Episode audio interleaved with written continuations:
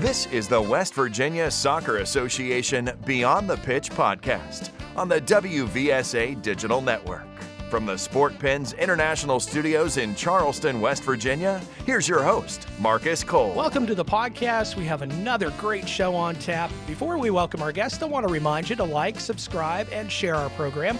Now, this helps us get the word out to others and let them know that we're providing valuable information designed for soccer players, coaches, referees, and parents.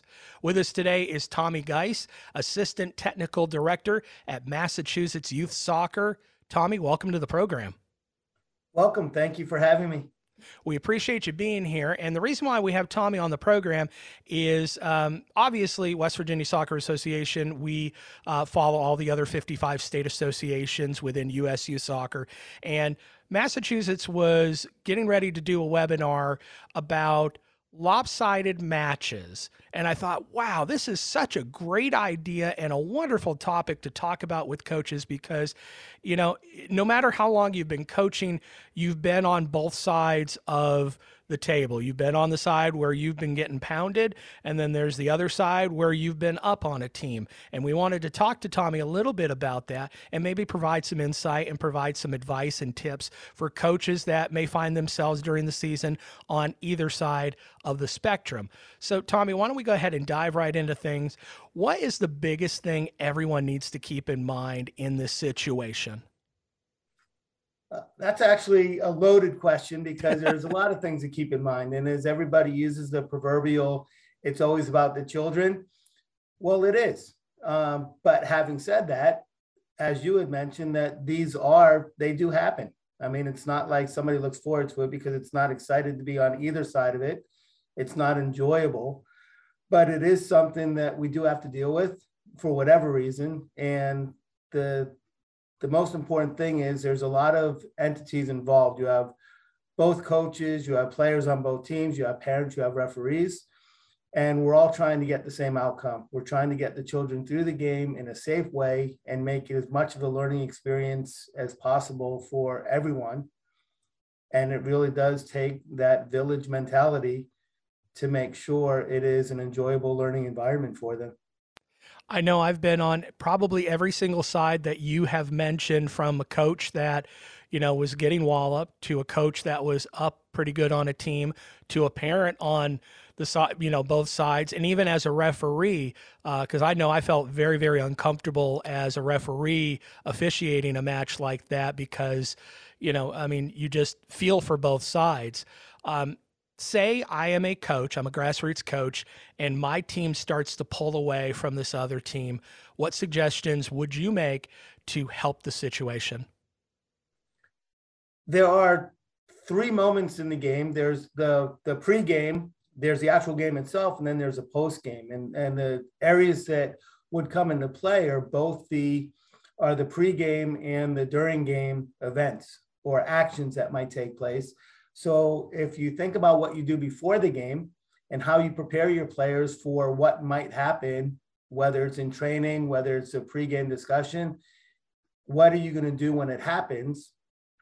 But also as a coach, trying to identify before it actually starts happening. Usually, the more experience you have as a coach, the easier it is to do. But even for the novice coach, many times you could tell pretty quickly that a team is probably not going to be able to match up with you evenly.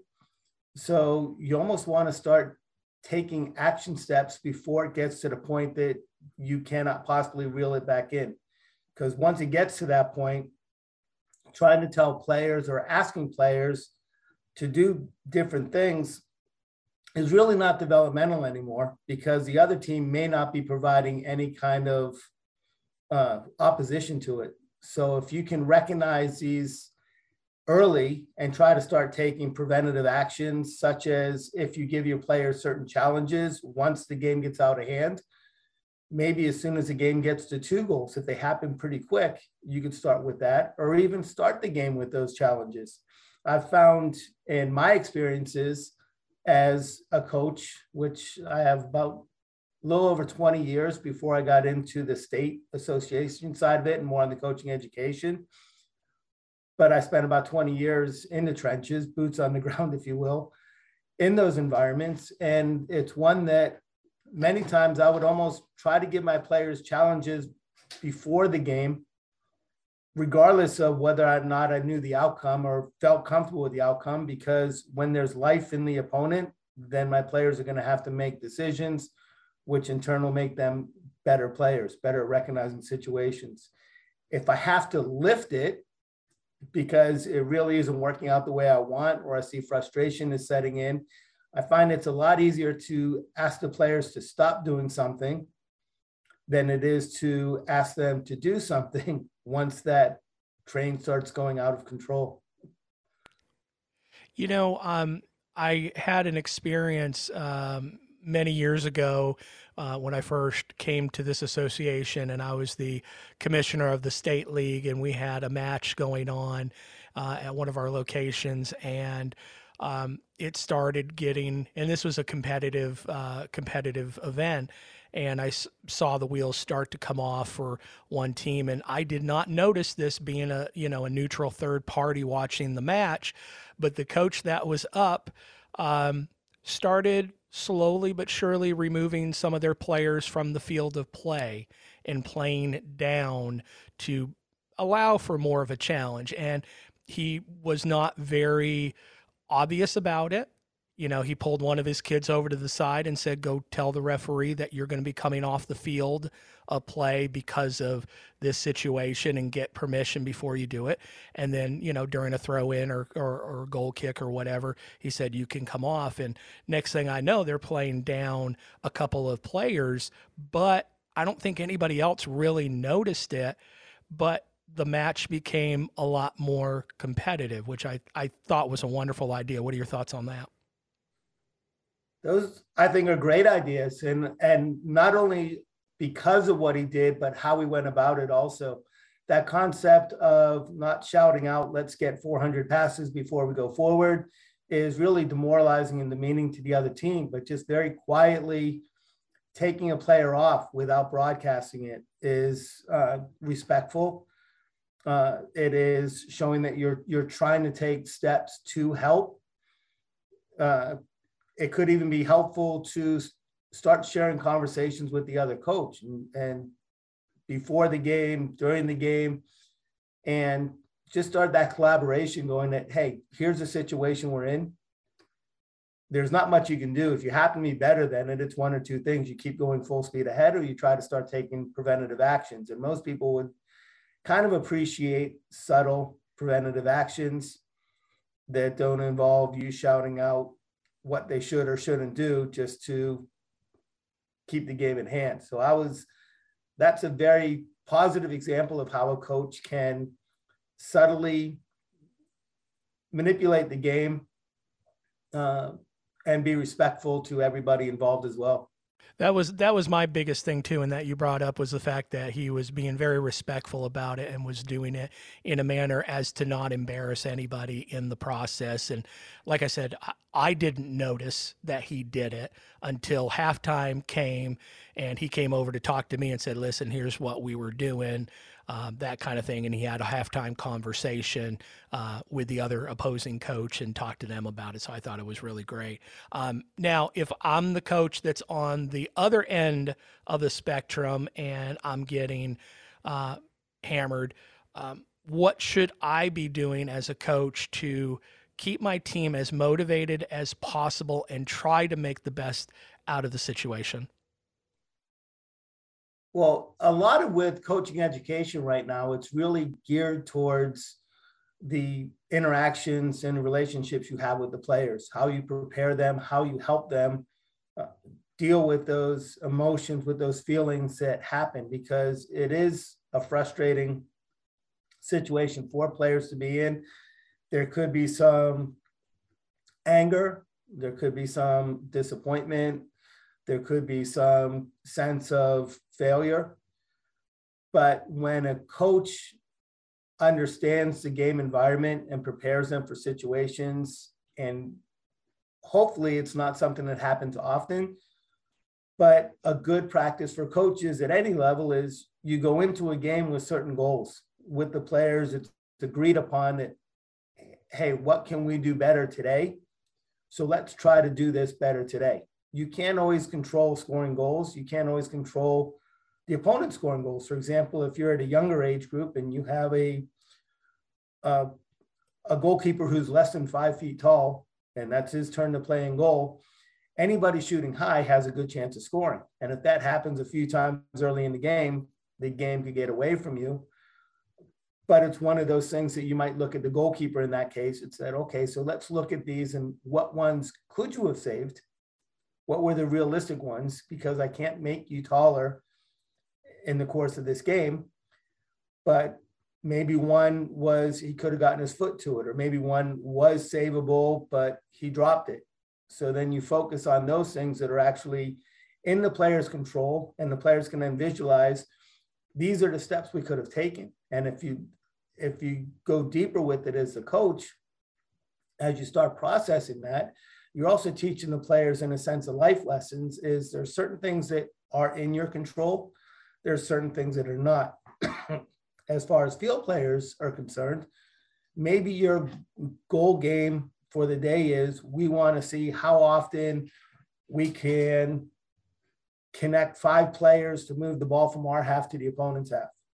How many times did we do that so it kind of takes the focus away from the score. And it doesn't mean that scoring is not important. And it doesn't mean that you're not trying to win the game. I mean, ultimately, you're out there playing the game. Yes, you are trying to win, but you're also trying to protect the integrity of the players and the integrity of the game. Players play to win, coaches coach to develop. And if you're doing your job right as the coach, then chances are you have more successes than failures but helping the players realize that in order for us to be successful and score goals, these are some things that we need to do. Awesome. I mean, yeah, and and and I think you hit the nail on the head. And it's a saying that I always say constantly. I tell my kids this: control the controllables. I say because uh, uh, everything else is outside of your control, and why get worked up about it? But you're so right. Control the controllables. Now, we're talking with Tommy Geis, assistant technical director at Massachusetts Youth Soccer, about dealing with lopsided matches that you may experience during your season. Um, if I'm a parent on the sideline, um, what can I do on both sides? Whether you know the t- my team, you know my child's team is up or my child's team is down. What can I do to help them with the situation and try to make it as you know positive as possible? This would and this is very interesting because this is the point we talked about the coaches about the pregame and the during game where it's with the parents it's, it is more along the lines of during the game and post game during the game it is and and the coach can help with this so the coach still doing the, the pregame bit is normalize it. It is it does happen in all sports from time to time it's nothing that anybody wishes for. So, but it could happen. So the more the parents could come across instead of going into panic mode, that the the worst thing in the world is possibly happening. It is helping your child understand that this is part of sports. It's an it's an unpleasant part of sports, but it does happen. And so during the game, stay positive encourage what the players are doing well, not just pointing out the flaws. And after the game, be patient still with them, allow them to talk to you about it. It's one of the fears of children of getting in the car after a game and getting a debriefing. And more often than not, they're not ready to talk about it. So let them start the conversation. Let your child or children start the conversation and then help them come up with the reasons why instead of pointing out the flaws. What could you have done better? What did you see that you could have helped? It's not your teammates' fault. It's not one player's better than the other players. It is helping them understand what their role is and how they can help. Even if you watch a game on TV, somebody's going to be a very strong player. Somebody may not be as strong, but that's going to influence the decisions the stronger player might have to do to help in these negative situations, if you want to call it that. Another question that I have for you, and I'm not quite sure how much insight um, that you would have as uh, assistant technical director, but do you think that there's anything that a referee can do in these lopsided matches? And I'm not talking about cheating or anything. I'm not talking about calling fouls for the team that's down more or anything like that. But I mean, do you think that there's some things that a referee could do to help the situation? Because I know I was extremely uncomfortable and it was so hard to to, you know, the ball's in the back of the net again and then you, you know, you stop play and that type of thing. What advice would you have? Uh, I, in the past, as many of us did as soccer players who grew up being referees. So I was on that side of it for a while. And a few of the lessons I've learned from the experienced referees, mentor referees, if you will, about these situations. And actually, as I was putting this presentation together, I reached out to some of them and some of the collaboration that we had with, or the discussion that we had with that is ultimately the referee's job is to maintain the safety of the game. And when you start seeing that the emotions, if emotions are flying or uh, players are playing in a way that may not be safe, it's important that the referees continue to do what they do very often well is maintain the safety of the game communicate with the players communicate with the coaches you know make sure that you know we're working together here. We're, we're here to help you. And ultimately as always and this kind of goes without saying but continue to maintain that integrity of the game of soccer. They're they're already doing it but at times sometimes much like the players it's not an exciting game to referee. So show that enthusiasm for the players because that shows them that you're you still care about the game and that's going to keep their excitement going on. And sometimes the best referees don't necessarily have to make the right calls, but they're there. They're there, you know, saying some words to a player. It's like, be careful, whatever it might, whatever words of wisdom or words of advice they give, not coaching, but just giving them support to help them safely get through the game. That's a, and that's the key word that you just said, support. That's the the referee support which is great. Um, uh, in closing here, uh, Tommy, if you could just give one piece of advice to everyone from coaches to parents to referees, everybody, if they find themselves involved in a lopsided match, no matter what side that they're on, what's that one piece of advice?